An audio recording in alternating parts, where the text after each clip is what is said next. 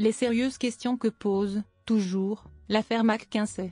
Rappel des faits tout part du 16 mars 2022, lorsqu'une enquête du Sénat s'inquiète du recours massif des pouvoirs publics à des cabinets de conseil au cours du quinquennat d'Emmanuel Macron. Les dépenses de l'État dans ce domaine s'élèvent ainsi à 2,4 milliards d'euros depuis 2018. Parmi les prestataires externes concernés, on retrouve ainsi la société de conseil américaine McKinsey. Plusieurs faits sont reprochés à l'entreprise américaine.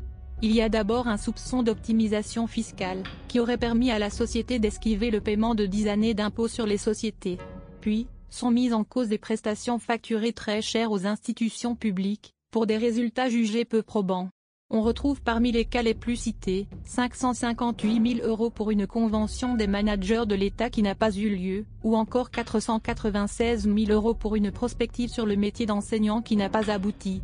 Finalement, les observations des sénateurs soulignent le rapport particulier de McKinsey avec certaines autorités publiques compétentes, telles que la Caisse nationale d'assurance vieillesse, l'inspection des finances, l'inspection générale des affaires sociales etc. Quelles interrogations sont nées au sein de l'opinion publique? Je relève un manque de transparence qui mène à des dépenses incroyables. On est face à un système qui veut en finir avec notre fonction publique. Il y a une logique visant à substituer nos administrations par des cabinets de conseil. Nous sommes dans une situation dangereuse où les intérêts privés vont primer sur l'intérêt général, ce qui est une sacrée question politique. Dans une entrevue accordée au Media Blast, Eliane Assassi, sénatrice PCF à l'origine de la commission d'enquête sur les cabinets conseils, fustige une politique qui remplace les compétences de fonctionnaires compétents, au profit de consultants privés surpayés. Cette situation où le privé fait doublon au public a d'ores et déjà été constatée. En exemple, on peut citer cette récente révélation de l'Obs, qui montre que l'Élysée confie en 2019 une mission sur la petite enfance à l'équipe du neuropsychiatre Boris Cyrulnik, et en même temps à un cabinet de conseil nommé Roland Berger. Caisse nationale d'assurance vieillesse, CNAV, dans le cadre de la réforme des retraites, avortée depuis. Et quand le directeur de la CNAV se dit très satisfait et avoir souhaité bénéficier du point de vue neutre et des recommandations d'un opérateur tiers, beaucoup estiment que la CNAV n'a pas besoin d'apport externe. C'est le cas de Romain Rivière, représentant CGT à la CNAV, comme pour Eliane Assassi, ces missions font de l'ombre à des administrations compétentes. En réalité, les institutions publiques disposent d'un vivier de fonctionnaires, parfaitement en état d'accomplir les missions données à ces cabinets. Le 24 mars, au plus gros moment de la polémique, l'ingénieur vidéaste défend Intelligence, ex-salarié d'une société de conseil, prévient sur Twitter, twitter.com slash Intelligence, slash statut, slash 1 trillion 507 milliards 123 billions 730 milliards 123 millions 833 347 Les antécédents entre McKinsey et Emmanuel Macron sont aussi mis en cause dans cette affaire. Dès avril 2016, au moment de la création du parti En Marche, des figures dirigeantes des cabinets Boston Consulting Group ou McKinsey se sont investis dans la campagne d'Emmanuel Macron, alors candidat à l'élection présidentielle de 2017. On y retrouve, entre autres, Guillaume Charlin, aujourd'hui numéro 1 de BCG France, ou encore Eric Azan et Karim Tadjedine, actuellement tous deux directeurs associés chez McKinsey France. Dans le monde politique, beaucoup soupçonnent ainsi un favoritisme dans l'attribution des missions à certains cabinets de conseil, tout comme le fait de déléguer à ces cabinets des sujets d'ordre stratégique pour l'État. Alors que la France fait face à l'inédite crise de la Covid-19, McKinsey s'est occupé de la campagne vaccinale entre novembre 2020 et le 4 février 2022, remportant au total 11,63 millions d'euros. Au-delà de la réforme des retraites, des dossiers majeurs de l'exécutif, tels que la réforme de l'aide personnalisée au logement, APL, ou bien la réforme de l'assurance chômage, ont également été sous-traités à McKinsey. Le rapport Lobbying, l'épidémie cachée publié en juin 2020 par l'Observatoire des multinationales, établit déjà un rapport entre l'influence des lobbies et la mauvaise gestion de la crise, ou encore les limites flagrantes des dispositifs actuels de transparence et d'encadrement du lobbying. Ces allers-retours de plusieurs cadres du privé au public rendent ainsi floue la frontière entre le conseil et l'influence lobbying. Toujours au micro de Blast, Eliane Assassi rappelle d'ailleurs que les fonctionnaires d'État ont le sens de l'intérêt général, contrairement aux cabinets privés, où prime le profit. Le recours au conseil est-il un problème? D'autres observateurs sont plus sceptiques quant au bien fondé même de cette polémique. Mathieu Courtecuisse, président et fondateur du cabinet de conseil SIA Partner, estime auprès de l'Express qu'il faut relativiser les sommes en jeu, car elles sont bien inférieures à ce qui se pratique dans d'autres pays.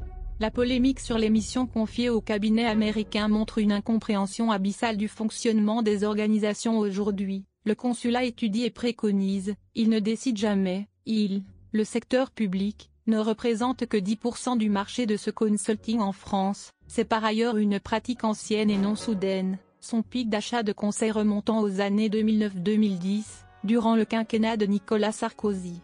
Sur les colonnes des échos, l'économiste Jean-Charles Simon nuance l'apport de ses cabinets de consulting. En effet, le recours à du conseil n'est pas nouveau. C'est sous la présidentielle de Nicolas Sarkozy, qu'a été effectuée la RGPP, pour révision générale des politiques publiques. Cette réforme implique un audit systématique des dépenses de l'État, en partie réalisé par des consultants externes tels que Accenture, Capgemini, Ernst Young, McKinsey ou le Boston Consulting Group, BCG. C'est une période qui marque le début du recours régulier au cabinet. Aujourd'hui, la cible des critiques n'est pas tant le recours en lui-même à ces cabinets, mais plutôt le recours excessif, ainsi que les manquements d'un cabinet comme McKinsey. Le recours, même excessif, au cabinet privé n'est pas condamné pénalement, ni même assujetti à quelconque régulation. Ces commentaires appellent donc à questionner la nature morale ou éthique de cette pratique. Délégué interministériel à l'intelligence économique, n'est pas contre un appui sur des sujets informatiques très pointus ou encore sur des missions d'appui ponctuelles, sur des points techniques mais pas au-delà. Même constat pour Eliane Assassi. Dans le camp du candidat Macron, les soutiens se sont justifiés au tour à tour en plateau. Un argument utilisé dans la défense du gouvernement, est la part minime qu'occupe McKinsey au sein des dépenses de conseil de l'État. Selon les calculs du Sénat, McKinsey ne représente que 1% de ses dépenses entre 2018 et 2020, derrière Capgemini, 5%, ou bien Eurogroup, 10%. Le 27 mars dernier, le candidat Emmanuel Macron défend fermement sur France 3 le recours au cabinet de conseil. Aucun contrat n'est passé dans la République sans qu'il respecte la règle des marchés publics, que quiconque a la preuve qu'il y a manipulation mette le contrat en cause au pénal. Bruno Le Maire, le ministre de l'économie, répond au micro d'Europe 1 concernant les 10 ans d'impôts impayés du cabinet américain. McKinsey paiera tous les impôts qu'ils doivent à la France rubis sur l'ongle. Amélie de Montchalin, ministre de la Transformation et de la Fonction publique, s'adonne, quant à elle, à une vérification factuelle d'un tweet du candidat Éric Zemmour. Twitter.com slash slash statut, slash 1 trillion 509 milliards 507 billions 828 milliards 666 millions 572 806 en pleine campagne. Les adversaires politiques d'Emmanuel Macron y sont allés chacun de leurs commentaires sur Twitter, à l'approche du premier tour. Twitter.com slash Mélenchon, slash statut, slash 15085478716702735 points d'interrogation S égale 20 et T égale 9 X GWLPGZMJSDURX 5 w 9 à twitter.com slash an-base Hidalgo, slash statut, slash 1 trillion 511 milliards 610 billions 44 milliards 416 millions 200 708 twitter.com slash VPECRES, slash statut, slash 1 trillion 504 milliards 431 billions 955 milliards 965 millions 792 264 twitter.com slash aquaténin slash statut, slash 1 trillion 507 milliards 855 billions 139 milliards 247 millions 472 641 Que faut-il encore attendre de cette affaire? Voyant l'ampleur qu'a prise l'affaire, le gouvernement promet dès le 30 mars de réduire de 15% le recours au cabinet de conseil en 2022. Le rapport du Sénat a aussi une conséquence judiciaire. Comme suggéré par Nicolas Dupont-Aignan, le parquet national financier a ouvert une enquête le 31 mars dernier sur les pratiques d'optimisation fiscale du cabinet McKinsey, sous le qualificatif de blanchiment aggravé de fraude fiscale. Une suspicion de faux témoignage par Karim Tadjedine plane également dans cette décision de justice à venir. Le directeur associé a assuré lors de son audition du 18 janvier dernier que sa société McKinsey paye bien l'impôt sur les sociétés en France. Les conclusions de l'enquête se font attendre. Comme évoqué par LVSL, un rapport de la Cour des comptes de 2015, estime que le transfert de compétences des consultants vers les agents des administrations bénéficiaires n'est pas organisé, limitant la valeur ajoutée de l'intervention des consultants, tout en accroissant le risque de dépendance externe de l'État.